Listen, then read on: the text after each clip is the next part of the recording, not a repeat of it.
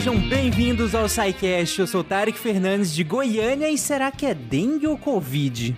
Boa noite, né? Prazer estar falando com vocês. Meu nome é Antônio Lucas, falando de Baturité, Ceará. E tem um áudio rolando no TikTok que é mais ou menos assim, ó. Graças a Deus é só dengue, dengue hemorrágica e não Covid. Graças a Deus. Exatamente. Nossa, pode crer. ah, é isso aí, tá me dando estresse pós-traumático já. né? Aqui é a Samanta, direto de Monte Carmelo, Minas Gerais, e eu tô num ponto que eu não sei se são sinais da menopausa ou se é aquecimento global. Tem isso. Bom dia, boa tarde, boa noite, suas mentes deviantes. Aqui é Túlio Tonheiro, advogado e groselheiro. Enquanto eu gravo esse episódio, eu estou igual ao Dom Lázaro e estou comendo melão. Ok. De Gaspar Santa Catarina, aqui é Marcelo Guaxinim e aqui é só dengue. Mas tá difícil, hein, cara? Eu vi um tweet, eh, eu, eu ai, queria ter pegado esse tweet que era.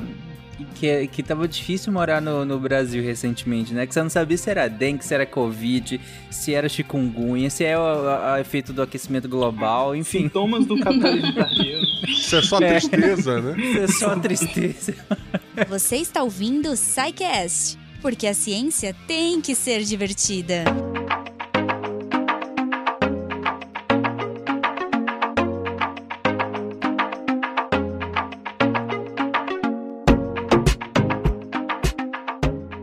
Queridos ouvintes, sejam bem-vindos então a mais um episódio desses em que eu chamo várias pessoas da equipe do SciCast e cada um traz alguma notícia, algum tema recente da sua área de interesse, da sua área de estudo, de trabalho, e nós vamos discutir aqui todos juntos o que a gente chama internamente de spinzão, em referência ao nosso querido e saudoso spin de notícias. Falecido. Falecido, né? Não, não sei se tá totalmente falecido, assim, será? É, virou outra coisa, né? Ah, é. Foi englobado aqui dentro. é. Pois é, a alma dele vive aqui, É. em nós ainda. Então, se a alma tá aqui, É. morreu. Aí depende da sua crença. Mas vamos lá, então.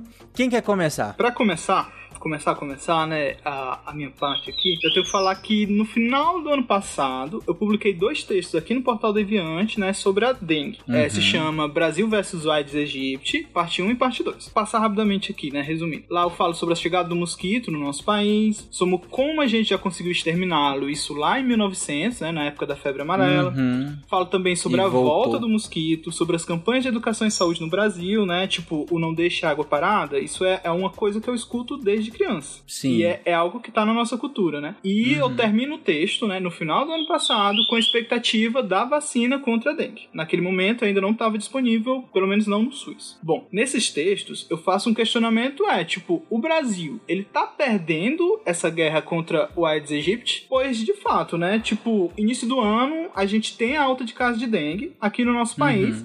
E essa alta, que antes era em algumas regiões específicas, né, em norte e nordeste, hoje tá se espalhando para todo o Brasil. Tipo, pra gente ter uma noção, tá? Eu vou pegar algumas matérias pra mostrar como no decorrer dos anos a dengue tá aumentando. Eu tô em Santa Catarina. Dengue era uma coisa que acontecia lá pra cima, é o que a gente dizia. E É. agora não. Tá Tem professor onde eu trabalho, sabe, que pegou e, é, e tá todo mundo assim meio, meio assustado. Que antes, não, não, aqui é frio, aqui não pega, pode deixar pra estar tranquilo. E, porra, mudou. Sim, É. mudou. É uma loucura, né? Agora tá no Brasil inteiro. Ó, matéria do G1, isso em 2022. Brasil registra mais de mil mortes em 2022 e tem recorde histórico. Agora a gente vem pro ano passado, 2023. Matéria da Agência Brasil. Casos de dengue aumentam 44% no primeiro semestre de 2023, quando comparado ao ano anterior, no caso 2022. Agora matéria do G1 desse ano, de quatro dias atrás dessa gravação, né? Os casos de dengue no Brasil já superam registrados do pico da epidemia em 2023. De acordo com os dados do Ministério da Saúde, três semanas de 2024 tiveram números de casos superiores à semana do ápice do ano passado. Uhum. É, eu não vou me aprofundar tanto nos, números, né, para não ficar cansativo, mas aqui eu falo, né, como o Guaxa já falou também, a- os casos onde está tendo mais casos de dengue é na região centro-oeste, seguido pela região sudeste. Bom, como eu falei um pouquinho atrás, né, antigamente era norte e nordeste, ou seja, existe uma mudança geográfica dessa doença. Aí, tipo, é, os casos que estão chamando mais atenção ultimamente, né? Pelo menos o que mais apareceu na mídia. Foi Minas Gerais e Brasília. É, dada essa leve Sim. introdução, né? Tipo, por qual motivo existe, tá existindo esse aumento de casos constante. Aí aqui eu agrupei em dois motivos. Eu vou colocar os motivos científicos e os motivos sociais. Bom, em relação aos motivos científicos, a gente pode citar que é relativamente normal, esse período de início de ano, o Brasil apresentar altas de casos de dengue, né? Porque a Sim. gente está no verão e as chuvas fazem com que acumule poços d'água que beneficiam a reprodução do mosquito, e isso acontece desde sempre. Uhum. Aí a gente pode somar isso às mudanças climáticas. Eu acho que foi uns dois espinzão atrás, ou no espinzão passado, falaram lá do, do menino lá, né, que é o, é o ninho, que tem como consequência o calor excessivo e chuvas mais intensas. Inclusive, Antônio, posso fazer só um adendo rapidinho, que eu acho bem importante? Por favor. É, relatórios do IPCC de alguns anos atrás já apontavam que uma das consequências do aquecimento global é que esses mosquitos que causam essas doenças tropicais eles vão ter uma faixa de atuação maior no planeta, né? Porque a gente vai ter uma Terra uhum. cada vez mais quente então é possível que no futuro, porque não tenha casos de dengue é, até no sul da Europa, por que não, né? Ou como já estamos vendo no Brasil, o Guaxa comentou, em Santa Catarina já, te, já tem alguns casos. Então já é uma coisa que já se fala há alguns anos nos relatórios do IPCC. Verdade. Caraca, na hora que a Europa começar a eh, ter que lidar com arbovirose, aí eles vão surtar. Então, eu acho que já tem casos de dengue na Europa, em alguns países, tá? Não tenho certeza, mas tipo, na Croácia eu acho que já teve, na Espanha, mas eu não sei se é geral ainda ou se é considerado epidemia lá. Mas eu acho que já tem alguns casos. Vou voltar aqui, tá? Eu falo, né, das consequências, né, como o El Ninho, que tem como consequência chuvas mais intensas. Isso gera algo previsto, né, já bem de antes, como foi falado. E aqui também vale destacar que existem os sorotipos da dengue, que são sendo quatro e que podem alterar entre si. Por exemplo, vai, eu pego o dengue ano passado do tipo 1. O meu corpo cria mecanismo de defesa contra esse tipo de dengue, né, o tipo 1. Mas no ano, uhum. nesse ano, eu posso pegar o tipo de dengue tipo 3. Aí o meu corpo não tá preparado para esse sorotipo da dengue. Isso dificulta, né? Tipo, os nossos corpos não têm essas. O, o nosso sistema imune não tem esse tipo de defesa ainda, porque são quatro tipos e às vezes eles vão variando, ok? Aí aqui, uhum. agora, eu vou chegar no, no, ponto onde eu quero abordar um pouco mais, que é nas questões sociais, que é aqui onde fica mais sério. E que, inclusive, eu acho que eu falei com o André um tempo atrás, que é pra gente ter um podcast exclusivamente sobre isso. Bom, as doenças, elas são como estruturas que desorganizam a sociedade e colocam uma lupa na nossa sociedade, né? Em problemas uhum. que existem na nossa sociedade e que muitas vezes a gente ignora. Uh, vou sair Sim. um pouquinho da dengue apenas para citar um exemplo. Vai. Covid-19 auge da pandemia, muito se falava sobre lavar as mãos. E, tipo, pouco se citava como existe uma parte da população que sequer tem acesso à água potável, né? Pra, pra fazer esse lavagem de mãos. Ou outro exemplo, vai, se falava muito, tipo, ah, você sentiu sintomas, você se isolar em um cômodo na sua casa. Mas pouco se falava ah, em como vai, uma, como uma pessoa que sente sintomas de Covid vai conseguir se isolar numa casa onde ela mora, tem três cômodos e ela mora mais seis pessoas. Isso é impossível, uhum. né? Nunca se levava essas questões sociais. É, acho que aqui ficou claro, né? Pois com a dengue não é diferente. O Brasil ele vem perdendo essa batalha contra a AIDS, pois para se ter sucesso tem que enfrentar problemas problemas estruturais, seja da desigualdade, Sim. dificuldade de termos projetos. Saneamento básico. A longo prazo, hum. exatamente. É, interesse político, né? Governo, a diminuição de investimento de saúde, que a gente passou e agora está recuperando, cujos uhum. impactos, uhum. né, desse investimento são sentidos a longo prazo. Tipo, vai, se a gente for pensar agora em questões governamentais, ah, acho que foi uma semana atrás, era no contexto da vacinação infantil, sobre a obrigatoriedade da vacinação infantil para as crianças se matricularem na escola um governador, prefeito, algo assim, falou que a criança tem que ir pra escola, estudar ciência e se decidir se quer se vacinar ou não. Tipo, é como existe uma. Não sei se é molecagem a palavra certa, o amadorismo para lidar com as questões de saúde pública no Brasil, ainda. Hum, Mesmo depois é. que a gente passou da pandemia, da Covid, tendo isso o tempo inteiro, entendeu? Um cara uhum. fala isso abertamente em um mundo que volta. Que, em um mundo que a gente tá no contexto da volta, né? De aumento de casos relacionados ao sarampo. Ele fala isso abertamente, né? Essa, uhum. Esse amadorismo nas ações governamentais de saúde pública pode custar vidas, sabe? E com a dengue, talvez isso esteja acontecendo, não tanto quanto aconteceu na Covid, né? Mas isso aí não é amadorismo, né? Aí me perdoa, mas isso aí é mau caratismo mesmo, né? É, é. É porque parece que vacina virou questão política, né? Não foi sem querer é. isso aí. Não... Aí esse é mau caratismo mesmo. É, aí aqui agora eu vou, vou citar um artigo do site Outra Saúde, esse site é muito bom, tá? Fala que no Brasil mais de 17 milhões de pessoas viviam em condições precárias de moradia e que a falta de saneamento básico, como o Tarek falou, é, de coleta de lixo, de, de visitas de agentes de saúde e endemias, são fatores que beneficiam e muito a proliferação do Aedes aegypti. Uhum. Bom, as ações em saúde, elas em si têm boas intenções, mas hoje em dia, talvez, não sejam suficientes, pois precisam levar em contexto, é, consideração os contextos que vão ser aplicados, né? Por exemplo, vai,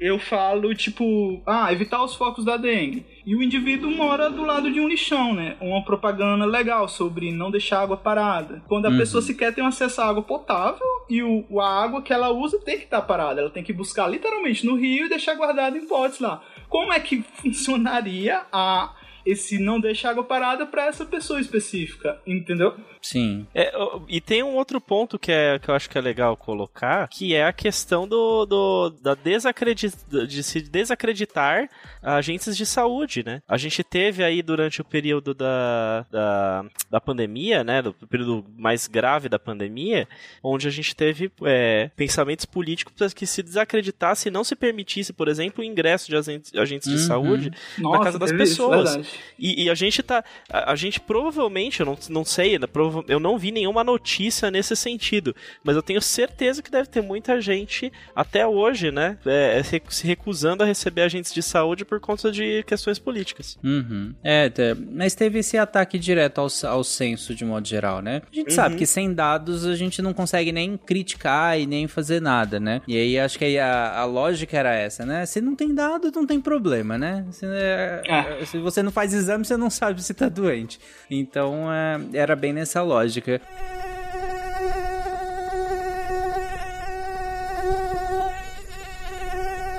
Inclusive saiu, né, os dados, o censo demográfico de 2022 saiu, acho que semana passada, ou mês passado, é, do, do IBGE, e inclu, eu abri aqui na, uma matéria da Folha de São Paulo com alguns desses dados, e aqui coloca que 49 milhões de habitantes, né, brasileiros, não têm atendimento adequado de esgotamento sanitário. 49 milhões não têm a- a- adequado esgotamento sanitário. E quando a gente faz um recorte por região desse número, 90,7% da população da região sudeste tem esgotamento adequado.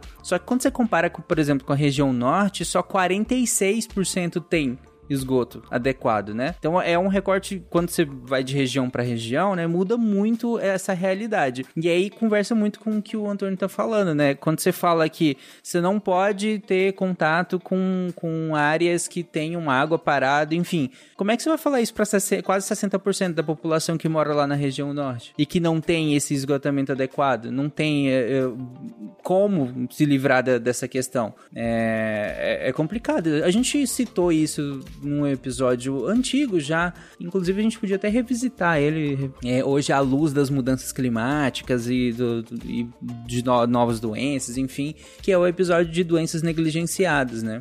O SciCast sobre doenças negligenciadas. A gente comenta dessa questão do social e também com, e eu tenho alguns spins de notícias meus também que eu falei sobre essa endemia, que é um conceito que se aplicou muito, né, durante a pandemia do Covid-19 também. Mas vamos lá. E, tipo, vai, os agentes de saúde têm um papel extremamente importante dentro, né, do, do combate à dengue, né? Esses agentes de endemia, visitando as casas, colocando veneno e tal. Uhum. É, mas aqui, é, tipo, vai, quando a gente fala isso, a gente não tá criticando as campanhas de educação em saúde. Elas são muito importantes, né? Tipo, elas são super Sim. importantes e é historicamente no Brasil. Tanto, né, que a, eu não citei aqui, mas a dengue tá aumentando em outros lugares do mundo e eles estão usando de exemplo essas educações em saúde que o Brasil já vem fazendo há décadas como um modelo, né? E, tipo, vai, ultimamente, esse aumento de casos de dengue tá sendo levado com a seriedade que necessita, né? O governo, pelo menos a âmbito federal, tá levando isso com a seriedade. Vai, outro dia teve o jogo é, Flamengo e Fluminense no Carioca. A ministra da Saúde estava lá promovendo ações contra no combate à dengue. Tem também, acho que teve uma que foi lançada agora, que é o Brasil contra a dengue, e tá tendo campanhas dentro das escolas também contra o Aedes aegypti. Essas campanhas são super importantes. Sim. Porém, né, elas devem vir juntas com, com formas atuais de comunicação, né? Não dá para ser o mesmo tipo de comunicação que a gente tinha 20 anos atrás, vai. Eu, eu era criança e eu já ouvia falar do não deixe água parada, não deixe mas isso uhum. tem que uhum. ser colocado em determinados contextos, né? Por exemplo, esse não deixa água parada talvez não sirva para a região norte. Não deixa água parada num pneu. Quem tem um pneu? Exatamente, exatamente. Quem tem um pneu? Ah, tipo, ah, não tem um pneu, né? Antigamente as pessoas guardavam pneu em casa, hoje não é mais mais um hábito, né? É, porque é. tu dá ele, é, como às vezes como parte do pagamento pelo novo, ou mesmo o pessoal já usa lá pra, é, pra recapear, botar uma peruquinha e vender pra outro mais barato. Uhum. Tem um uhum. esquema. Ou pica para fazer asfalto, né? Tem um esquema desse também. Então não tem porque eu ter um pneu em casa, sei lá. É. Não. Ouvinte, deixa nos comentários se você tem um pneu. Aqueles balanços, balanço, né, que tinha nas árvores, que era um pneu. Nem árvore tem mais, gente. Isso tá fora de uso. árvore, balanço. Criança hoje em dia você quer saber de celular, pô. Free Fire, né? Bom, junto com novas formas de comunicação, né, também tem que ter projetos a longo prazo. Isso é a nível federal, coordenando as ações, algo que vem acontecendo, né, a nível estadual, né, com os governos de estado, entendendo e auxiliando os municípios daquela região e principalmente a nível municipal, né, onde que é onde existe a mão na massa, né, agentes de endemias, de casa em casa, as ações de saúde, mobilização e comunicação no rádio. E, né, isso tudo tem que vir com mudanças estruturais. Tipo, é inaceitável, vai. 60% da população de uma região no país não tem acesso à água potável. A gente está em 2024. É importante destacar que as vacinas contra a dengue chegou no Brasil, né, na rede privada e agora também no SUS. Porém, ela ainda não está disponível para todos. Né? De acordo com a estratégia divulgada pelo Ministério da Saúde, a vacina vai estar disponível para a faixa etária com maior internação, né, que é crianças entre 10 e 14 anos, além dos idosos, e em regiões com maiores incidências da doença. Isso, isso inicialmente, né? Eu acredito que em algum momento a vacina contra a dengue vai estar disponível para todos dentro do Sistema Único de Saúde. Mas isso é um chute e talvez aconteça futuramente. Mas eu acho que é isso. Tiver algum comentário? A ciência podia criar um mosquito que já aplica vacina, né? Porque a gente tá lutando com um mosquito que põe a doença. Se tu tivesse um mosquito da vacina, já, já melhorou. Eu acho. É porque eu não peguei aqui, mas tem uma estratégia que é um mosquito que meio que infecta os outros os mosquitos, tá? Eu não, acho que tem ele... alguma coisa assim. É, tem, tem um esquema assim. É, na verdade, é um mosquito que ele não procria, né? É. Uhum. Então, eu acho que ele atrai os machos, se não me engano, e daí eles acham que, ah, botei minha prole pra frente. E não, não vai funcionar. é o mosquito eunuco, né? É tem que chamar o Wagner Moura, Silene Seagal e resolver a situação. Pra quem não entendeu, referência do saneamento básico, tá? O filme. É o Nossa, filme, né? Eu fiquei pensando assim, ah. Quem vem lá é a Silene, a Silene Seagal. Meu Deus. Eu tenho uma pergunta, mais uma curiosidade. Aí nas casas de vocês vai o agente de saúde verificar os quintais? Como é que é aqui, onde eu moro, vem? Ele vem assim, é, acho vem, uma vez por vem. mês, mais ou menos.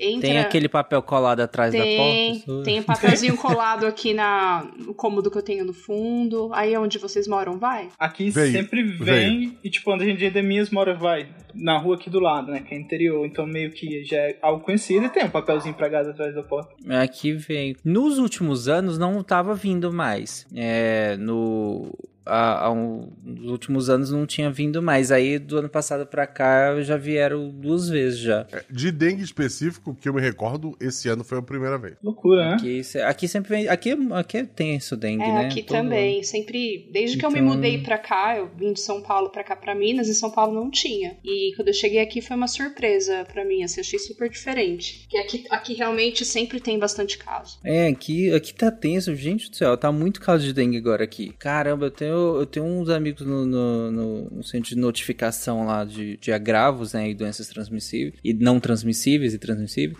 E caraca, tá um caos, assim, tá muito caso de dengue aqui. Então tá, tá tenso. Não, aqui no prédio do, onde eu moro também teve dengue com o filho de, do, do, do, síndico, por sinal.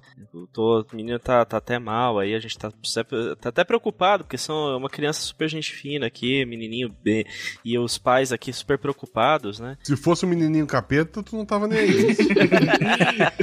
tava torcendo pro mosquito. O ano passado, meu esposo pegou e o meu filho de 8 anos pegou também. Não, É, mas cara, tem- eu já peguei dengue. é, foi- foi- assim, ela não foi a pior dor que eu já tive, mas é uma dor constante, né? É, Quando- tenso. Parece que não passa, ela, ela, ela é forte, mas ela fica se mantendo por muito tempo, dá desespero. Uhum. É uma coisa importante aí que é bom a gente citar, já que a gente tá falando de dengue, é falar sobre medicamento que pode ser usado com dengue, gente. Hum, boa. Então, é, é um, é um ponto que, assim, toda vez que se fala, eu acho que é legal comentar. Minha esposa é enfermeira, tá, gente? O advogado aqui tá- tem, Tem respaldo, né? tem respaldo aqui. Mas assim, só pra lembrar, gente, os únicos medicamentos que as pessoas podem tomar, né, pra controle de dor enquanto tá com, com dengue é o paracetamol e a dipirona. Todos os outros medicamentos, eles podem dar reação, porque eles também podem aumentar sangramento. E a dengue, ela tem um efeito hemorrágico, né? Uhum. Ela pode causar hemorragia. Então, tomar ácido acetil salicílico, né, o AS, a aspirina, ou outros medicamentos, hoje em dia o pessoal tem tomado muito ibuprofeno, ele tá, tá, digamos assim, é o, é o analgésico da moda, né? Cara, e, e isso é bizarro, né? Porque, Então. só um, um, um parêntese, porque o Brasil não tinha essa cultura de ficar tomando ibuprofeno. Isso é coisa de americano, gente. Pelo amor de Deus. Vai pra, vai pra É, o, dipirona. o Advil, né, que é a marca, chegou faz pouco tempo no Brasil. Tem uns 10, 15 Uhum. anos no máximo. Que, E que- vocês lembram que toda propaganda de remédio no final fala esse remédio é contraindicado caso suspeite de dengue? Bem rápido. É, sim, Toda sim. propaganda falava isso. O que é isso? O pessoal Mas, esqueceu. É que é tão rápido que as pessoas não prestam atenção. É. e meio que já tá batido, né? É. Então, assim, pessoal, é, e, e outra, dos, dos analgésicos, a dipirona é o que tem o melhor efeito para baixar febre. Então, prefira a dipirona se você tiver qualquer dor aí no corpo, dor de cabeça, co- coisa do Sim, tipo. Gente, a dipirona, é, é- a gente tem o- a, a dádiva de ter dipirona. Então, usem dipirona. É muito melhor do que qualquer um desses. E ainda a- essa questão dos adversas é muito menor. Então, para de, de, de querer usar ibuprofeno. Ou mesmo até o paracetamol. Não, usa a dipirona mesmo. Tem muito menos efeitos adversos. E é muito melhor, inclusive. Dipirona 1 grama. Gente do céu, é top. Então, é, e, e cuidado com isso aí, tá, gente? Medicação, cuida, não se automediquem, na verdade, essa é a melhor coisa. Mas se você tiver com dor, precisar ir pro médico, toma de pirona e vai, corre pro pronto-socorro e não, Não, tome sim. outra medicação. É, isso é importante porque a dengue ela tem manifestações diversas, né? Inclusive manifestações hemorrágicas e tudo mais. Então é importante, né, você ir ao médico porque ele vai investigar e tudo mais, porque tem alguns sinais que a dengue demonstra que ela demonstra que vai ser um tipo de dengue pior e que pode encaminhar para um quadro pior. Então esses sinais o médico vai conseguir identificar. Então se tiver você começar com dor no corpo, dor nos olhos, fraqueza, enfim, tiver febre também, tiver qualquer manifestação dessa, procura, porque aí, aí você vai ter que diferenciar se é dengue ou 50 outras coisas, né? Covid, cungunho, caramba. E também você já vai ver esses sinais de, de gravidade, ele também já vai identificar e aí vai te direcionar para o que você deve fazer. Se ele te direcionar para é, tá, te- terapia de suporte em casa, analgesia, hidratação, então é isso, de pirona e bebe muita água, água de coco, eletrólito de maneira geral, né? É, qual que é aquela marca famosa? Gatorade, e toma tudo. Sim, água, água o tempo todo. E se for no, no hospital, bom falar, vá de máscara, né? Por- Não é porque a gente saiu do período de pandemia, né? Que não, de- não tem que usar, e você vai no hospital, aí vai que você tá com dengue, você chega E lá pega e um pega Covid. um Covid junto, né? É. Então, se cuida aí, galera, por favor. Sim, não transforme seu corpo numa rinha de doença tropical.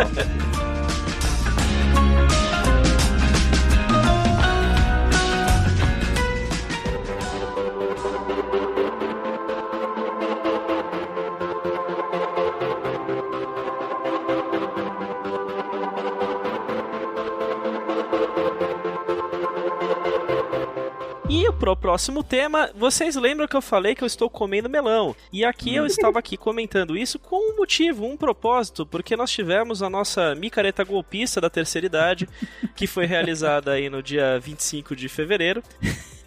lá na Avenida Paulista, onde a gente é, teve um discurso do nosso ex-presidente, onde ele pediu uma coisa que me chocou bastante. Ele pediu claramente, sem nenhuma meia palavra, anistia a todos o que na, na, nas palavras deles, os pobres coitados que estão presos em Brasília por conta dos atos do 8 de janeiro. Uhum. Né? E aí eu resolvi é, comentar isso daqui porque é interessante, porque assim, primeiro, né, é, desculpa a brincadeira na, a princípio, mas a gente tem que pensar o que, que é a anistia, né? A gente, a gente conhece apenas um histórico, né, na, na, na que é o famoso da, da nossa história do Brasil, que é, que é a anistia pós-ditadura militar, né? Sim. Nós tivemos a grande, a grande lei da anistia, né, que grande em termos de, de anistiar muita gente, né, que foi a lei 6.683 de 1979, e quando ela, ela foi editada, ela foi promulgada pelo presidente da República, foi sancionada pelo Congresso Nacional, eu já vou explicar isso tudo para vocês. Ela anistiou a todas as pessoas, né, que, que é, participaram ali daquele período, né, de setembro de 61 a agosto de 79 tanto os membros da, do governo militar quanto as pessoas né, que estavam envolvidas nos conflitos contra o governo. Foi uma anistia uhum. geral que foi concedida, à exceção né, do, do que houve ali uma, uma exceção é, prevista na lei de atos terroristas, né, ele coloca perdão aos terroristas que já tivessem sido condenados de maneira definitiva. Ah, eu posso fazer uma uhum. pergunta? Pode, por essa favor. Essa lei da anistia que teve pós-ditadura, ela meio que igualou, tipo, tanto pessoas que lutavam contra o, a ditadura como as pessoas que torturaram. É meio mais ou menos por aí. Por aí, exatamente. Doideira, né? É, e, inclusive, essa é, essa é uma das grandes críticas à lei da anistia. Porque ela, ela não. Ela fez uma equiparação que não tem o mesmo peso, né? Porque ele, ele equiparou pessoas que, que eram torturadores com pessoas que estavam fazendo conflito armado para derrubar o governo, que era ilegítimo. Uhum. Então é, é, assim, bem. Na, na, naquele caso, a exceção da anistia foi bem específica para crimes de terrorismo, assalto, sequestro e atentado pessoal, tá? Que, que, é, que é o que está no parágrafo 2 do artigo 1 da lei. Mas, pois bem, então o que, que é anistia, né? É, é, a anistia ela, ela pode ter vários, é, vários vieses, né? Que a gente pode ter, é sempre um viés político, mas ela tá entre os três tipos de concessão de uma gratuidade de pena, que, né, que é quando a pessoa não tem que cumprir uma pena. Nós temos três tipos no, no Brasil: a anistia, o indulto e a graça. Eu vou falar dos dois, dos dois últimos primeiros. Primeiro, né? O indulto é aquele ato que a gente ouve falar sempre, né? Dos indultos natalinos, que é o que, os, que os, presidentes costumam conceder ao final, ao final do ano, principalmente. Ele é uma, uma, uma forma de isentar aquelas pessoas de cumprir a pena é, de forma coletiva. Ela, é, o, o presidente da República, isso é um ato do presidente da República que ele, que ele expede por decreto e ele pode estabelecer critérios para isso. Então ele pode ser, colocar quais pessoas podem ou não ser objeto do, do indulto, né? ele pode excetuar determinados crimes que não vão ser objeto do indulto e falar quais são os critérios. Então, por exemplo, o, no, no último decreto, que é o 11.846 de 2023, no artigo 2 ali, ele está concedendo indulto às pessoas nacionais e imigrantes, ou seja, né, é, estrangeiros não estão abrangidos pelo indulto, para, por exemplo, penas privativas de liberdade não superiores a 8 anos, desde que cometidas em crimes sem violência ou grave ameaça, e que não se, tenham sido substituídas por penas restritivas de direito ou multa, e que tenham cumprido pelo menos um quarto da pena, uhum. se não reincidentes, ou um terço da pena se reincidentes. Então essas pessoas elas foram liberadas. É, o indulto ele tem vários motivos, né? Por uma questão de administração de política pública, de administração do, de, de, recursos no sistema prisional. Então, o que normalmente se avalia é os criminosos de menor potencial ofensivo, que estão ali, né, já no final da pena e que já tem uma, digamos assim, uma boa conduta, né, na, dentro do, do, do seu período prisional, eles já são liberados. Uhum. A graça já é um outro instituto, ela é individual, também ela segue pelo presidente da República, mas ela é, ela é um pedido da, da pessoa que está presa ou por qualquer outro cidadão, conselho de sentença, Ministério Público, que ele pode provocar o presidente e fazer um pedido. E esse pedido é livre, a pessoa pode pedir quando quiser, por um simples pedido com, com documentação, e o presidente entende se tem critérios ou não para poder conceder essa graça. apesar de, de desses tipos, né, é, concederem essa, esses efeitos de não é, cumprimento da pena, ele não concede, por exemplo, os outros efeitos que são conexos à pena, que é a questão de, de por exemplo, da pessoa perde o réu primário, se ela tiver dentro da questão da ficha limpa, ela perde né, também os direitos, né, de ser elegível, etc. Já uhum. a anistia, ela já é um pouquinho diferente. A anistia é quase como um perdão geral, né? É, a pessoa não pode ser penalizada, ela não, não, não, não pode nem ser processada pelo crime. Uhum. Então, e ela é concedida pelo Congresso Nacional. É o próprio Congresso, ou seja, uh, é, deputados e senadores que votam uma lei e essa lei ela passa para sanção do presidente da República para poder anistiar, para poder tirar a possibilidade de se é, punir alguém por com um determinado crime. Nesse caso específico, aqui, né, que a gente está falando aí dos crimes envolvendo o 8 de janeiro, nós já temos um projeto de lei que está ainda em consulta pública, do Hamilton Mourão, que é o projeto de lei 5064 de 2023. Ele está pedindo anistia aos crimes do 8 de janeiro,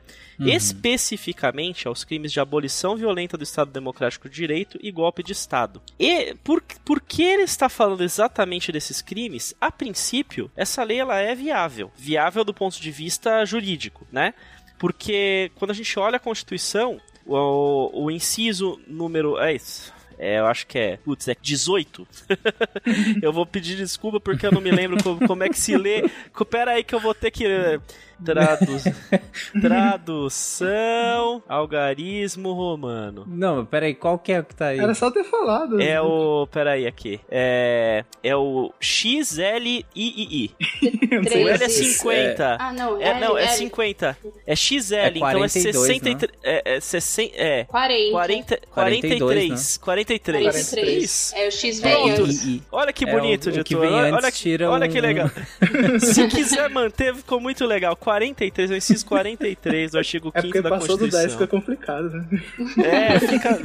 Não, chegou no 50, quem que usa o 50 algarismo romano? Você tá doido? No 43, então, no inciso 43, que é o XLII, hum. né? Lá do, do, do artigo 5 que fala dos direitos individuais, ele tem várias coisas e tem lá ali essa disposição que fala o seguinte, a lei considerará crimes inafiançáveis e insuscetíveis, ou seja, não é passível de graça ou anistia a prática de tortura, tráfico ilícito de entorpecentes ou drogas, uhum. o terrorismo e os crimes definidos, definidos como hediondos. É doido que o tráfico tá aí, né? É, eu ah. acho estranho o tráfico tá aí.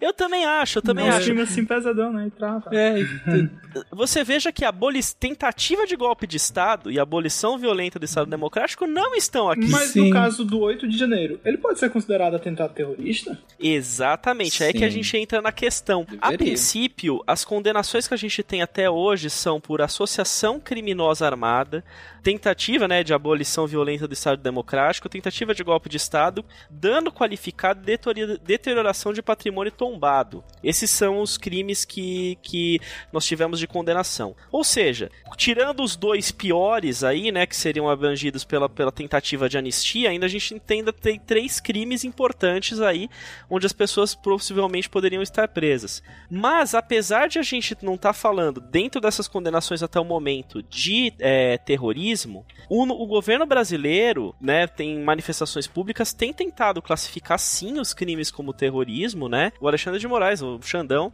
comentou, né, que ele entendeu como classificação de crimes de terrorismo e dentro dos crimes, né, que estão sendo classificados são vários, né, vários atos de terrorismo, como por exemplo, a gente teve, né, uma tentativa de, de, de atentado terrorista por, durante esse período, que aquele pessoal lá que tentou invadir o aeroporto para explodir aviões, isso né? Isso na noite de Natal, né? Foi uma loucura. Isso, na noite de Natal. E aí existe uma tentativa de classificação de determinados delitos como atos terroristas, porque, né, por conta do tipo de classificação, emprego de, de tipos de ataque específicos, ou tentativa de destruição em massa de algumas coisas. Então, é, é uma, um pouco de forçação de barra, né?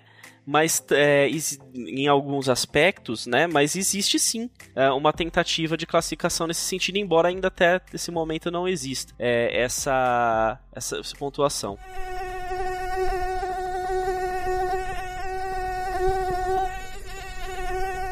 Outra pergunta. No caso do pedido de anistia que rolou agora, nesse final de semana, né? Sei lá qual dia O Bolsonaro ele tava pedindo anistia no caso da tentativa de golpe. Não era isso? Não foi por pessoas que estavam presas. Foi por ele. Não, não. E quando a gente fala de anistia, se a gente for fazer uma anistia ao ato, a modulação do efeito dessa anistia depende do que for julgar, for, é, determinado na, na lei de anistia. Como eu falei pra vocês, no caso do, da, da antiga lei de anistia que teve na época da ditadura militar, ela teve um condicionante, que é que não teve perdão às pessoas condenadas de forma definitiva, né? é, aqueles que não tinham sido condenados puderam ser liberados. Mas isso poderia ser modulado, né? A lei de anistia ela é livre nesse aspecto. Agora. Se ela pode ser feita tecnicamente, o- eu fico na dúvida dos efeitos práticos, uma vez que a, a lei de anistia precisa passar pela sanção do presidente da República. Ela é uma lei como qualquer outra Sim. existe uma possibilidade do, do. possibilidade grande, na verdade, né? Do presidente da República barrar a, a, a lei de anistia. É, caso seja aprovado, né? Tanto no Senado. Caso seja aprovado. Exatamente. Então, ah, é bom dizer também que o projeto de lei do Hamilton Mourão, ele ainda está numa, numa etapa bem preliminar, né? Ele está em fase de de, opini- de consulta pública. Hoje, né, eu olhei agora há pouco, dia 27 de fevereiro, às 20h40, o, o resultado da consulta pública era pelo não, para que não seja aprovado, não seja, não seja processado, né, o processo de, de, de, de avaliação do projeto de lei. Tudo bem que a consulta pública não serve para muita coisa, né, na, na- na- os efeitos práticos dela são só para servir de termômetro para o Congresso Nacional, mas ela, ela aponta aí uma, na, na verdade aponta na verdade uma uma briga muito grande, porque eu tô acompanhando esse projeto de lei desde que ele foi apresentado pelo Mourão, que foi ano passado, né? E ele sempre ele tá flutuando entre o sim e o não, ganhando, né? Atualmente tá com quase um milhão de votos e eh, tem só, 50, só uns menos de 50 mil que é que estão a mais pro não do que pro sim agora. Então a gente tá- isso ainda mostra aí um, um retrato da nossa polarização política e é aquela questão, né? É, anistia é o caminho? É, é o caminho a gente simplesmente esquecer ah, o passado, esquecer os crimes praticados? Pra, uma, pra um ideal político nosso é, né? Ah, É um dos aí, lados. aí o, o, o Túlio, alguns pontos, assim. Primeiro que passado, caramba, né? Acabou de acontecer. Então, Sim, E, sim, tipo não é um assim, grande passado, a gente né? já tá, assim, já tá pensando. Segundo que é interessante que o, o ex-presidente Bolsonaro, no momento em que se pede uma anistia a algo, pelo menos, e aí você me corrija, mas pelo menos se admite que algo foi cometido, que um crime foi cometido nesse caso, né? Então, no momento em que ele pede anistia, pelo, no mínimo ele admite que de fato aquelas pessoas todas cometeram os crimes pelos quais elas estão sendo acusadas de terem cometido, né? Inclusive ele próprio, se ele imagina que, é- e que essa anistia se estenderia a ele, Eu né? fiquei muito com essa sensação, assim, de lembrar uma criança que fala assim pra mãe: Mãe, se eu quebrar a janela, você me perdoa? Não, então, você, você fez um, um comentário muito bom, porque em setembro do ano passado era essa a discussão que se tinha com relação ao próprio Bolsonaro, né? E a gente não tava nem falando do- da tentativa de golpe na época, mas sim a, toda a questão da, da condução da, da É, pandemia. temos crimes so- contra a saúde pública, né? Que a gente tá É. esquecendo. Crimes contra a saúde pública, rachadinha, é, sobre os, os próprios crimes que ele cometeu ao fato de, de- de- das manifestações públicas dele em mandar é, atacarem né, o STF, né, fazer Uhum. todas aquelas manifestações públicas. Isso, isso daí, a meu ver, já, já configuraria alguns tipos de crimes, né? Persiguema. É, se- sabe? E, e, assim, naquela época, né, em setembro do, do- de 2022, a gente tá falando de quase dois anos aí, né, já no passado. Ele, na época, ele falava assim, que ele estava sendo discutida a possibilidade de apresentação de uma proposta de emenda constitucional para anistia geral e, e imunidade a atos do, de ex-presidentes, né? Uhum. ele tava, tava sendo discutido isso. É, seria como se fosse uma anistia prévia, né? A todas as tranqueiras que, que o presidente poderia fazer. E, e, é, sim, existe discussão nesse sentido. A gente a- a- cabe aí a gente não, não é nem juridicamente a questão, mas muito mais politicamente a gente discutir isso, né? Se, se, é, se faz sentido a gente manter é, é, representantes que, que pedem esse tipo de coisa. Tipo, foi a anistia durante a ditadura militar que levou a esse governo militar que durante a pandemia matou, né, por baixo, por baixo 100 mil pessoas, entendeu? Foi por causa que teve aquela anistia. O Brasil nunca lidou com os problemas do passado, vai, diferente do que aconteceu com a Argentina. Tem um filme argentino que se chama Argentina 1985, que mostra justamente o, o, o ele pega vários advogados, faz a investigação de tudo que aconteceu na ditadura e julga os crimes de todos os militares. O Brasil nunca fez isso. E, e esse fato leva a um governo totalmente militar que aconteceu o que aconteceu, né? Onde torna normal o pedido de golpe. E esse pedido de golpe vinha desde sempre, né? Bom, mas foi interessante, né, fazer essa, essa diferenciação é, jurídica aí entre, entre graça, né, entre uh, indulto e entre anistia que o Túlio colocou aí, que eu acho que foi bem interessante. Inclusive, é, é interessante como esse o grupo político que hoje está pedindo anistia é justamente um grupo político tão ferrenho nas penas criminais, né? É um grupo político que justamente tão avesso a qualquer tipo de regalia, entre aspas, à comunidade carcerária, né? Um grupo bandido político... bom é bandido morto, tá ok? É, agora todo mundo tá aí, abolicionista quase, interessante. É, era o que a gente tava comentando, inclusive, antes do início da gravação do episódio, né? Que é o, o quanto que as pessoas esquecem, né, da, do, do, passado e como isso é um problema. As gerações mais antigas têm mais dificuldade porque esqueceram dos problemas do passado e das consequências consequências que tiveram para o presente. E as pessoas que estão aqui hoje, né, as, mais, as gerações mais novas, não viveram esse período de transição e não conseguem entender as consequências. Por isso que é tão importante a gente entender o passado, entender as condições que levaram a gente a estar aqui hoje. Eu brinco muito sobre isso quando eu, quando eu, com, com relação ao estudo, quando eu falo de hermenêutica. Né, eu, eu, eu sempre vou lembrar do meu professor de hermenêutica na faculdade, agradeço muito a ele, que ele me falava, ele falava sempre sobre como é importante importante a gente entender o conceito por trás das coisas que, que né, no caso de hermenêutica, é, é estudo de, da origem dos conceitos jurídicos, né? Uhum. Então, de onde veio a palavra, por exemplo, bancarrota, né? Que, é, que era literalmente a banca da, da pessoa que era destruída, que, que, a pessoa estava devendo na praça, esse cara ia lá e destruía a banca do cara, uhum. né? E aí, é... E quando a gente entende as, os conceitos, por que que existe anistia, por, por de onde ela veio, quais foram os usos no passado, e por que que, que ela não deveria ser ou deveria ser aplicada hoje para e quais determinados casos seriam politicamente razoáveis, é importante a gente ver e entender isso para poder exigir dos nossos representantes políticos uma condução justa das coisas.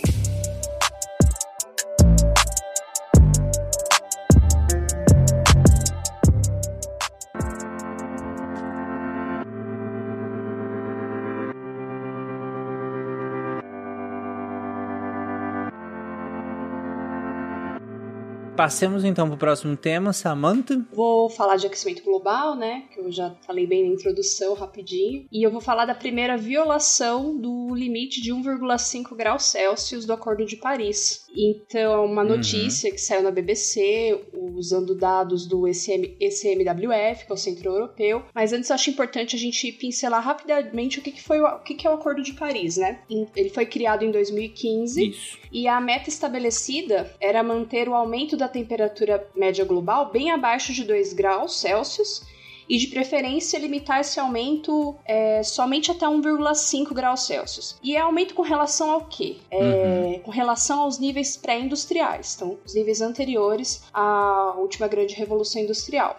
E para a gente se manter nesse 1,5 graus Celsius, que é o melhor, né, o limite melhor, o ideal é que as emissões de gases de efeito estufa fossem cortadas né, em cerca de 50% até 2030. Então, uma meta bem ambiciosa e 2030 tá aí, né? Quem assinou e aderiu ao Acordo de Paris? A União Europeia e mais 193 estados. E esse grupo corresponde a cerca de 98% das emissões antrópicas, as emissões do ser humano ano. Quem que não assinou? Alguns países do Oriente Médio e tem a ver, claro, com a questão da produção de petróleo. Uma região muito produtora de petróleo, então eles não assinaram. Sim. Agora eu não lembro, mas por exemplo, o Iêmen foi um que não assinou, acho que os Emirados Árabes também não assinaram. Agora fazendo só essa rapidinha introdução aí sobre o Acordo de Paris, é, vamos entender o que, que, qual foi essa violação que aconteceu no último ano. Quando eu tô falando de ano, aqui eu tô considerando o período entre fevereiro de 2023 e janeiro de 2024, tá? E nesse período, nesse intervalo aí, esse ano, a temperatura média global atingiu 1,52 graus Celsius acima dos níveis pré-industriais, ou seja, a gente ultrapassou aquele limite do 1,5 graus.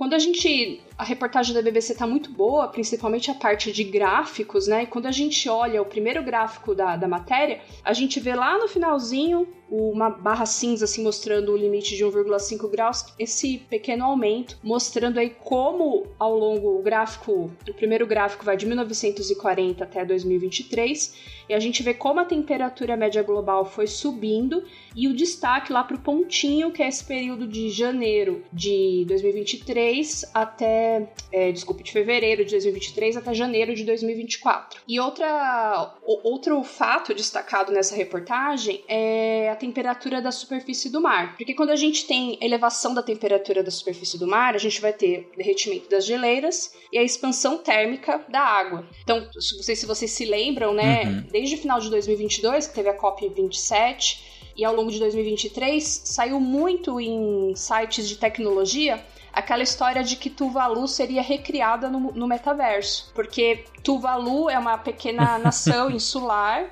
quase não tem elevação, tá tudo no nível do mar ali com a elevação das temperaturas, o pequeno país tende a sumir, né? O território tende a sumir. Para não sumir as construções, Sim. a cultura, todo aquele patrimônio do lugar, é, a ideia é pôr esse país dentro do metaverso, que é uma coisa as pessoas noticiaram como algo legal, mas eu Exato. não sei se não me parece legal, assim, é, é triste. Olha só, você vai perder sua casa, mas você vai ganhar essa réplica no Roblox você vai receber um milhão de Robux para você comprar todos o, os móveis novamente virtual. Parabéns. Basicamente isso, né? Então é coisa muito Não, doida. Ô, ô, Samantha, desculpa, eu, você tava falando disso, eu, eu dei até, eu até abrir aqui rapidão. É, tem uma matéria dos G1 sobre isso, e aí eu tenho umas aspas aqui que eu achei muito legal. É, abre aspas aqui, fala, nossa nação digital fornecerá uma presença online que poderá substituir nossa presença física e nos permitirá continuar a funcionar como um Estado. Fecha aspas, diz o ministro Simon Koff da Justiça de Comunicações e Relações exteriores. Cara, que louco. Aí eu fiquei pensando numa coisa meio aquele livro é, Snow Crash, que tô imaginando um, uma pessoa de Tuvalu morando num cubículo, sei lá, na periferia de Paris, sei lá mas ela tá dentro do inserida lá no metaverso, na, na, na ilha dela ainda. Que doido, dizer, é muito, né, muito cara? Maluco, é muito é muito capitalismo tardio. Caramba, que maluco isso, né? Pensa, o, o impacto, inclusive o impacto disso para as relações internacionais. Você pensar que um estado pode funcionar de maneira né, é, online e com as pessoas de certa forma pulverizadas. É, cara, que doideira isso. Chamar o Fencas pra gente discutir a isso. A Rússia e a Ucrânia podia resolver resolver num CS. Seria muito melhor. isso é verdade. Seria muito melhor, né? É verdade. Nossa, isso me, isso me trouxe uma, uma, uma lembrança é, maluca. Que, não sei se vocês é, chegaram a ver isso, mas tinha as micronações na internet uns tempos atrás. Vocês chegaram a ver isso daí? Hum. Lembro, tinha um maluco que no, na costa, acho que do Reino Unido, ele. Tem um miçangas sobre isso. uma plataforma de petróleo antiga, abandonada, e ele falou que lá era o país dele, até emitiu selo. Não, não, não. É, é, era diferente. Era, eram nações virtuais mesmo, uhum. as micronações. Ah, virtuais. Não, eu não tô zoando, eu participei de uma. A comunidade livre de Pazárgada. olha, se tiver alguém de Pazárgada aqui, eu, eu, vou ficar muito feliz. A gente, a gente não, isso era, era, era até divertido. A gente tinha uma, uma constituição, tinha bandeira. Eu vou, eu vou mandar para vocês a foto da bandeira da comunidade livre de Pazárgada na época. Isso daí é a época de Orkut. A gente tinha era discussões. Tipo um, uma comunidade no Orkut, né? Não era tipo um joguinho The Sims. Não, não. E, e o pior é que não era um joguinho. A gente levava a sério o negócio. era... Era legal mesmo. Ó, eu mandei, mandei as fotos pra vocês depois. Não, eu já tava pensando que eram esses malucos. Tinha um outro que delimitou uma área no, no deserto do Saara e disse que era dele. Enfim. Meu Deus. É, é isso que estão querendo fazer com Tuvalu, que eu acho que, tudo bem, tem o lado do, da preservação material ali, mas. A da memória, né? Mas é, é muito bizarro, como a gente tava pontuando aqui. E aí, se você, na, nessa reportagem da BBC tem um gráfico muito bom, que são dados também do MWF e de institutos parceiros, né? Que mostra o que? Várias linhas cinzas, mostrando a cada linha representando um ano, entre o, é, 1979 e 2022. Aí vão ter duas linhas vermelhas, uma vermelha clara e outra vermelha mais escura. A vermelha mais clara sendo o ano de 2023 e a vermelha mais escura sendo 2024, já mostrando que aí no comecinho do ano a temperatura do oceano, e aqui a temperatura do oceano entre 60 norte e 60 sul. A temperatura do oceano no comecinho desse ano já está bem acima dos anos anteriores. E do de meados de 2023 para cá tá bem, tá bem acima, a gente vai falar um pouquinho Sim. sobre isso. Tá bem acima da média. E o que é o que traz uma preocupação, claro, igual disse, sobre elevação do nível do mar. Uhum. É, então, é, esses dados eles são uma preocupação, né, para as áreas costeiras. E outra questão mencionada também nessa reportagem, a gente foi para o terceiro gráfico, depois eu vou falar das causas. O terceiro gráfico da reportagem nos mostra em que cada linha vai mostrar a temperatura é, global anual e cada linha representa um ano também e vai ter um limiar de 1,5 graus, mostrando o que? Que de 2024, é, 2023, de meados de 2023 para cá, é, a linha realmente ficou muita, em muitos meses acima desse limiar de 1,5 graus, de modo que a média final do período de fevereiro de 2023 até janeiro de 2024 foi 1,52 acima do nível pré-industrial. Uhum. Então é bem interessante esse terceiro gráfico também, porque mostra assim, é a temperatura média global. Aí muitas pessoas vão falar, nossa, mas a maior temperatura, o planeta é, vai ter temperaturas mais altas por volta de julho e agosto, é isso mesmo. A gente precisa lembrar da configuração do nosso planeta, né? O hemisfério norte, ele tem mais porções de terra. E isso vai é, alterar, também tem a questão das correntes oceânicas, e isso vai alterar, vai fazer com que o hemisfério norte, em média, seja mais quente. Um verão no hemisfério norte, em média, é mais quente que um verão no hemisfério sul, por exemplo. Então, por isso que a gente vê esse gráfico com os máximos aí por volta volta dos meses de julho e agosto. Uhum. Bom, aí se, quem acompanha o noticiário todo, aí o ano passado, começo desse ano, a gente vê, eu, por exemplo, recebi um e-mail mesmo agora falando sobre é, queimadas na Guatemala, só como exemplo, porque é um e-mail da NASA que eu me inscrevi para receber e tem as imagens de satélite e mostra os fenômenos acontecendo. Então, se com esse aumento de 1,5 graus a gente teve um monte de enchente, incêndio, onda de calor, então imagina só o que pode acontecer com aumentos superiores a 1,5 graus Celsius. E os países estão investindo nisso, né? Como a BBC britânica, eles mencionaram, por exemplo, que o Reino Unido está investindo 28 bilhões de libras para poder mitigar essa questão, mudar aí a forma de produzir energia. O Brasil também está investindo, está fazendo parcerias internacionais para o Fundo do Clima. A gente tem é, visto bastante a Marina Silva correndo atrás disso, né? Agora que as relações internacionais do nosso, do nosso país melhorou. E o negócio é tão sério que eu li estimativas recentes que publicaram no site da ONU que mostram que as mudanças climáticas elas podem custar até 385 bilhões de dólares por ano. Bom, e a gente sabe que dentro do sistema atual, né, as nações mais ricas vão ser as que vão poder investir em tecnologias melhores, mitigação, melhoria ali da planta energética e tal, né, da, do suprimento de energia, e as nações mais pobres já não vão ter as mesmas condições. Então, o que a gente costuma dizer bastante e reforçar isso sempre, vários cientistas é, ressaltam, é que as mudanças climáticas elas estão amplificando desigualdades que já existem. Sim. A gente vê que os danos, as, quando tem um enchente, geralmente os mais afetados são as pessoas mais pobres, um deslizamento de terra, né? Então, Uhum. esses problemas que já existem estão sendo amplificados. Isso aí tem a definição de racismo ambiental, é isso? Que é até um Exatamente. tema que meio que entrou assim em pauta, a galera meio que não entendeu direito, mas isso aí é racismo ambiental. Exatamente. É, é, essas pessoas, no caso, é, a faixa né, de, de renda e tudo mais, tem menos capacidade de absorver qualquer tipo de mudança, qualquer tipo de impacto, né? O impacto vai acontecer para todo mundo, mas a capacidade de absorver esse impacto e, e- e se deslocar a partir desse impacto e se adaptar a partir desse impacto, aí é completamente diferente. Nós vimos isso muito bem com a Covid-19 no mundo todo, né? É, de novo, foi para todo mundo, mas a maneira como de lidar com isso, de, de, de, de- é, sabe, de, de se mover em relação a isso, de se adaptar em relação a isso é, é completamente diferente. E, e as mudanças climáticas do- da mesma forma, né?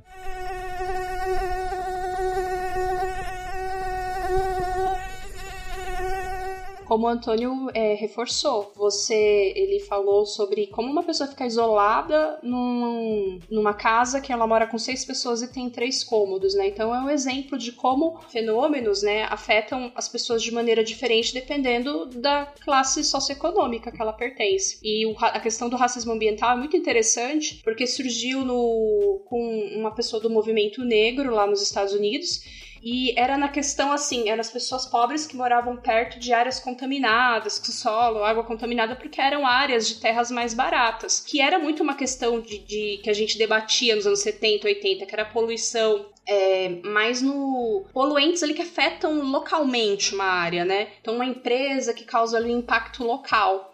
E hoje a gente já tá falando do impacto global, que é o aquecimento, né? E aí a gente vai tentar entender, né? O que que assim, os meteorologistas, os climatologistas, como a gente tá explicando por que que esse limite de 1,5 graus foi quebrado ano passado? Bom, as atividades humanas, elas estão provocando o aquecimento global. Isso já é consenso dentro da comunidade científica. Principalmente pela queima de combustíveis fósseis, que li- liberam ali os gases que aquecem o planeta, como o CO2 mas também outros gases, o metano, né, que o CO2 é o que está emitido em maior quantidade. E é claro, esse foi o maior responsável pelo calor. Só que o ano passado, desde mais ou menos do meio do ano passado, a gente está tendo o quê? O El Ninho, né? E o El Ninho ele Sim. tem aí uma contribuição no aumento de temperatura. Parece que é estimado em torno de 0, desses 1,52, 0,2 mais ou menos é atribuído ao El Ninho. Então, quando a gente olha os gráficos, a gente vê realmente os dados que de junho, de maio, junho do ano passado pra cá é que realmente descambou o negócio. Houve um passou da linha do 1,5. Então foi por conta do- da ação do El Ninho. Claro que pode ser que com esse El Ninho acabando, as temperaturas médias globais elas baixem um pouco e fiquem ali perigosamente perto do 1,5 graus. Mas aí vem a questão, e o próximo El Ninho? E se a gente tiver um El Ninho intenso? E outra, outra questão, outro fenômeno que a gente ainda não estudou o suficiente, ainda não sabe todos os impactos suficientes acontecer e fazer essa temperatura subir novamente. É, porque estima-se que novas pandemias vão aparecer devido às mudanças climáticas, né? Como tu também já falou, que tipo, vai, a proliferação de mais mosquitos, pode acontecer aparecimento de novas doenças e por aí vai. É uma loucura. Não, é demais. E quando a gente vê os relatórios do IPCC, eles mostram todo esse tipo de impacto.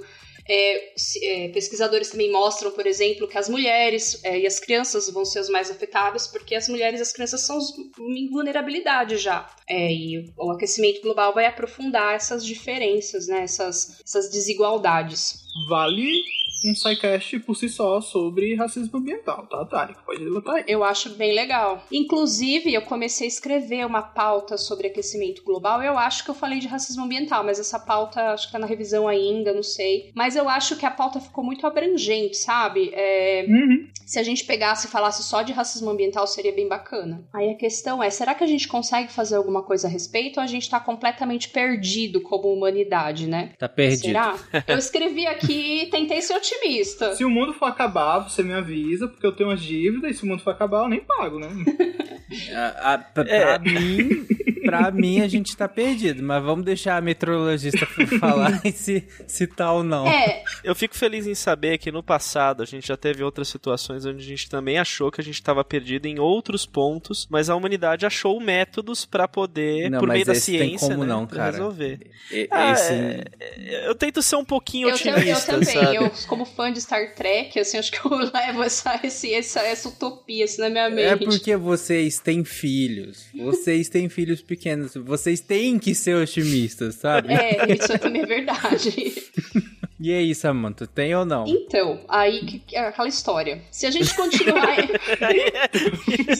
então, Se a gente continuar emitindo assim do jeito que a gente tá agora, esse limite de 1,5 graus Celsius pode, mesmo sem não tiver El Ninho, vamos supor que acontece alguma coisa e não tem mais El Ninho. É, fica um tempão sem El Ninho, que é difícil, tá? O El Ninho tem uma periodicidade aí de a cada dois anos, a cada cinco anos, não é muito def- bem definida essa periodicidade. Mas é entre dois e cinco, sete anos. Mas mesmo sem El Ninho, esse limiar de 1,5 graus Celsius, ele pode ser ultrapassado na próxima década. Aí muita gente se pergunta, né? Uhum. Mas essa diferença de. essa margem de meio grau, né, que o Acordo de Paris coloca, é, o limite é 1,5 graus, mas fala que pode ser 2 graus. Na verdade, o sistema climático ele é muito delicado, né? É, quando a gente vai subindo a temperatura, aumenta o risco de ultra- ultrapassar o que os climatologistas chamam de pontos de inflexão. Então são os limites que, se a gente Sim. ultrapassar, a gente não consegue voltar atrás, sabe? Desce a ladeira mesmo. Então, se, por exemplo, chega num ponto que uma geleira lá da Groenlândia ou da Antártica começa a derreter, chega um momento que de- o derretimento não para, ele vai continuando. E aí pode ser realmente catastrófico. E então a gente tem que tomar cuidado, ah, é só um pouquinho, é só mais 0,1 grau. Tem que tomar cuidado com esses pontos de inflexão, principalmente para essa questão das geleiras. E mesmo em fenômenos extremos, né, secas extremas, chuvas extremas também, tem essas questões, esses pontos de inflexão. E a gente melhorou um pouco, né? É, a BBC é muito oti- otimista ao falar isso, né? Eu até fiquei achando, falou- falou dos carros elétricos, das tecnologias verdes, mas mais uma vez isso não é, não tá disponível para o planeta inteiro. Tá no, no norte global, tá no mundo desenvolvido, né? Essas tecnologias não, não chegaram nas regiões em desenvolvimento. Os cientistas já dizem que há uns anos atrás, eu lembro que a gente ouvia falar, não, porque vai ter um aquecimento de 4 graus. Esses cenários catastróficos, aquecimento de 4 graus acima dos níveis pré-industriais, já parecem improváveis. Pode ser que não aconteça nesse século, porque a gente já teve algumas melhorias, né? Já teve alguns investimentos e alguns compromissos também assumidos pelas, pelas nações. Então, esse mais catastrófico de 4 graus, não. Mas a gente tá aí perigoso, 1,5 graus eu acho que já era. E o 2 graus, se a gente não tomar cuidado também, Uhum. pode acontecer, né? É, é, a questão é que sempre esse si, é, é esse si que me pega, sabe? Porque sempre tem, ah, se nós não fizermos nada, se fizermos tal coisa, tal coisa, aí fica abaixo desses dois graus. A questão é que isso não vai acontecer. Olha as prioridades que a gente tem de todos os encontros multilaterais eh, recentes. As mudanças climáticas, a gente, no- lá no- no- na nota de rodapé, praticamente. Se a gente pega o nível de investimento de todos os encontros multilaterais recentes, olha a- a- a dimensão do investimento que, que se faz nos conflitos armados em andamento, por exemplo, no, no momento agora, e nas, na- nas, nas diversas capa- tentativas de mitigação das mudanças climáticas. É, é, é muito discrepante o montante, sabe? Que vai para um e vai para outro, só de, usando de, de exemplo, por exemplo. Então eu acho que o se fizermos, nós não vamos fazer. E aí eu acho que esses dois graus com certeza vão ser ultrapassados. E as iniciativas são muito pulverizadas também, né? E muito assim associada ao desenvolvimento tecnológico. Mas quem detém a tecnologia? Quem pode comprar a tecnologia? Uma pessoa rica ou de um país rico pode comprar um carro elétrico. A pessoa pobre que precisa de um carro para trabalhar, ela vai comprar o carro mais velho. Então é não, não tem como. Tá, tá disponível, mas não é acessível para todos, né? E, e complemento que a gente falou no spin anterior, né? No spinzão anterior, que a gente falou daquela. da, da tal da tinta, né? Que, que é, absorve calor, né? Era uma tinta que, que não permite tanta, é, tanta liberação de calor na atmosfera. Não sei se pra quem não ouviu, vai ouvir o outro espinzão que a gente falou sobre isso. E aí a gente entra realmente nessa questão, né? É, quem pode vai, vai, ter, vai, vai ser aquela guerra de quem pode, vai continuar vivendo bem, e vai continuar sendo um racismo, ou não necessariamente é, racismo, mas é, etinismo, né? Por, por etnias pobres e pessoas mais pobres que vão se ferrar num planeta fervendo. A gente já tem isso hoje, né? A gente já tem isso hoje, é só pensar no, em, em quantos países aí, tipo, países do Oriente Médio, onde cidades ricas têm ar-condicionado para todo lado, mas tá cheio de gente morrendo. Gente, eu vi uma reportagem que era uma, uma alegoria para essa desigualdade, né? Tinha uma empresa dos Emirados Árabes cogitando comprar gelo da Groenlândia. Para quê? É para ter pro rico que tá lá tomando seu drink ter o prazer de dizer se gelo veio da Groenlândia. É. Uma foca urinou aqui. Sim, basicamente. Então é o nível de maluquice. A pessoa, o rico, ele pode fazer isso. Ele pode mandar vir o gelo lá do Polo Norte, quase né? Como é o mundo é completamente desigual e realmente eu também acredito que enquanto existir capitalismo, vamos continuar subindo a temperatura, porque é o é como hum. esse sistema é. E, eu, eu descobri hoje que o Tarek não gosta do Djavan porque ele não gosta do Si. Sim. e é nesse otimismo então que nós vamos encerrar o episódio de hoje. E hoje falamos sobre coisas muito otimistas e felizes, né, como dengue, covid, anistia para criminosos e, por fim, mudanças climáticas, né? É, e é isso, gente. É, Muitos temas legais. Chegou 2024. É, exatamente, chegamos em 2024. É isso. Lembrem de comentar lá na postagem desse episódio, né? É, o forma... Esse formato de, do spinzão. É, nós começamos ele o ano passado, mas consolidamos ele esse ano. Mas é sempre importante ter o feedback de todo mundo que tá ouvindo, né? Do que, que vocês estão achando. E, claro, comentem as notícias, né? Também que nós trouxemos aqui. E tragam também, sugiram notícias e temas que a gente pode fazer o caminho contrário, né? Em vez de eu chamar as pessoas e pedir que elas tragam algumas coisas, eu posso levar a notícia e o tema para quem for especialista na área e a gente traz também para um próximo episódio. Você esqueceu que a gente também tem o nosso quadro Tudo que você queria saber, mas sem vergonha de perguntar. Ah, esse sim. É, é esse é esse ele, é, ele acaba sendo um pouco mais interno, porque esse nós mandamos no grupo de patronato, né? Aí geralmente são os patronos que, que mandam lá um montão de perguntas e a gente vai junto juntando e já temos alguns episódios planejados aí pra frente, bem legal. Mas quem sabe ó, a gente não abre algum pro, pro, pro, pra todo mundo, né? V vamos ver. É o Psykids pra adultos. Psykids pra adultos. É basicamente, é. né? Basicamente. meu, meu nome é Edgar, eu tenho 35 anos. Basicamente, isso mesmo.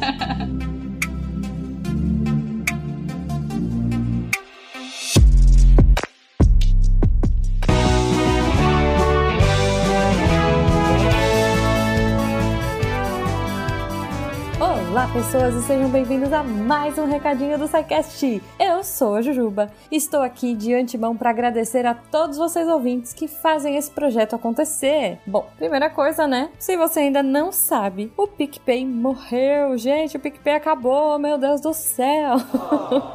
Eles nos avisaram em cima da hora. Então, se você, ouvinte, apoiava a gente pelo PicPay, não se preocupe, você pode continuar ajudando a gente a tornar a ciência divertida de outras formas. A gente ainda tem o Patreon e a gente tem o Padrim. Os links estarão no post. Mas, se você não quiser entrar nessas formas de colaboração, você também pode fazer um Pix. Olha aí que prático!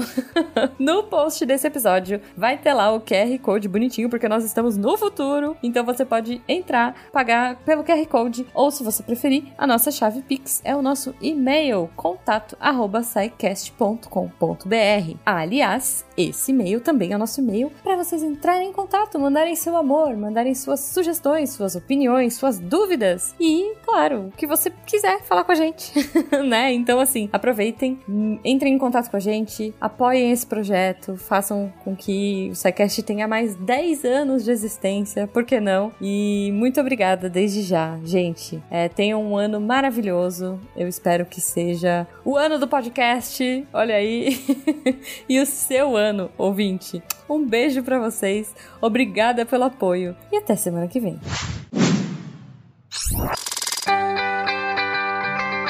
Atenção para o informe semanal dos textos da semana. A história da hanseníase quando ter uma doença se torna pecado é o texto da nossa segunda-feira trazido pelo Antônio Lucas, que sempre traz os textos na área de saúde pública. E aqui ele não só não vai falar só de saúde pública, mas de história de hanseníase, né, a, que era conhecido como lepra, como que ela foi tratada ao longo da história, como são as questões de saúde pública ao longo da história, e ele traz tudo isso como sempre para trazer uma reflexão para o nosso dia a dia, né, e pensar a Covid, agora a dengue, é uma reflexão bem legal de acompanhar e com os pitacos de história que estão bem interessantes também. Na quarta-feira, exploração mineral, além da conotação negativa da palavra, do Geologia Geral. O pessoal do Geologia Geral vai explicar como que funciona a, a exploração mineral, tentar tirar um pouco a carga negativa, falar da exploração mineral de uma forma responsável. É muito bom o texto, vale a pena conferir. E na sexta-feira a gente tem uma coisa um pouco diferente do comum. William Spengler traz o texto Lembrai-vos da reticências. O William, ele tem aquela série dele, né, que é o Lembrai-vos da Guerra, em que ele sempre narra é, uma batalha, traz é, questões históricas de, um, de, de alguma guerra, alguma batalha específica ao longo da história, mas esse texto ele tá um pouco diferente, tá valendo muito a pena de conferir, que o Will ele trouxe aqui uma crônica, uma forma de, de, de versos, né, de poesia narrando uma cena de guerra. Vai lá para ver. O Will, a gente sabe, né? Quem acompanha o SciCast sabe que ele é um verdadeiro poeta, mas aqui ele realmente se inspirou. E eu não vou dar muito spoiler, mas dá uma olhada lá no texto para ver se essa outra face do Will, né? Essa, essa visão diferenciada que ele trouxe. Esses textos e mais, muito, muito mais, você encontra em www.deviante.com.br. E se você também quiser ajudar o SciCast, o Deviante, a tornar a ciência cada vez mais divertida, divertida, entra pra equipe, é só mandar um e-mail pro contato arroba Eu sou André Trapani, explorando a história da guerra e apagando a luz da Torre Deviante. Se a ciência não for divertida, tem alguma coisa errada. Tem que ser divertida. A coisa mais divertida que tem é a ciência.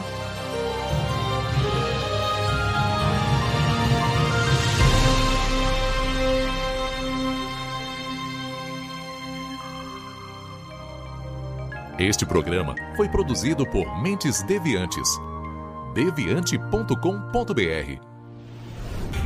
Este programa foi editado por Tapcast. Edições e produções de podcast.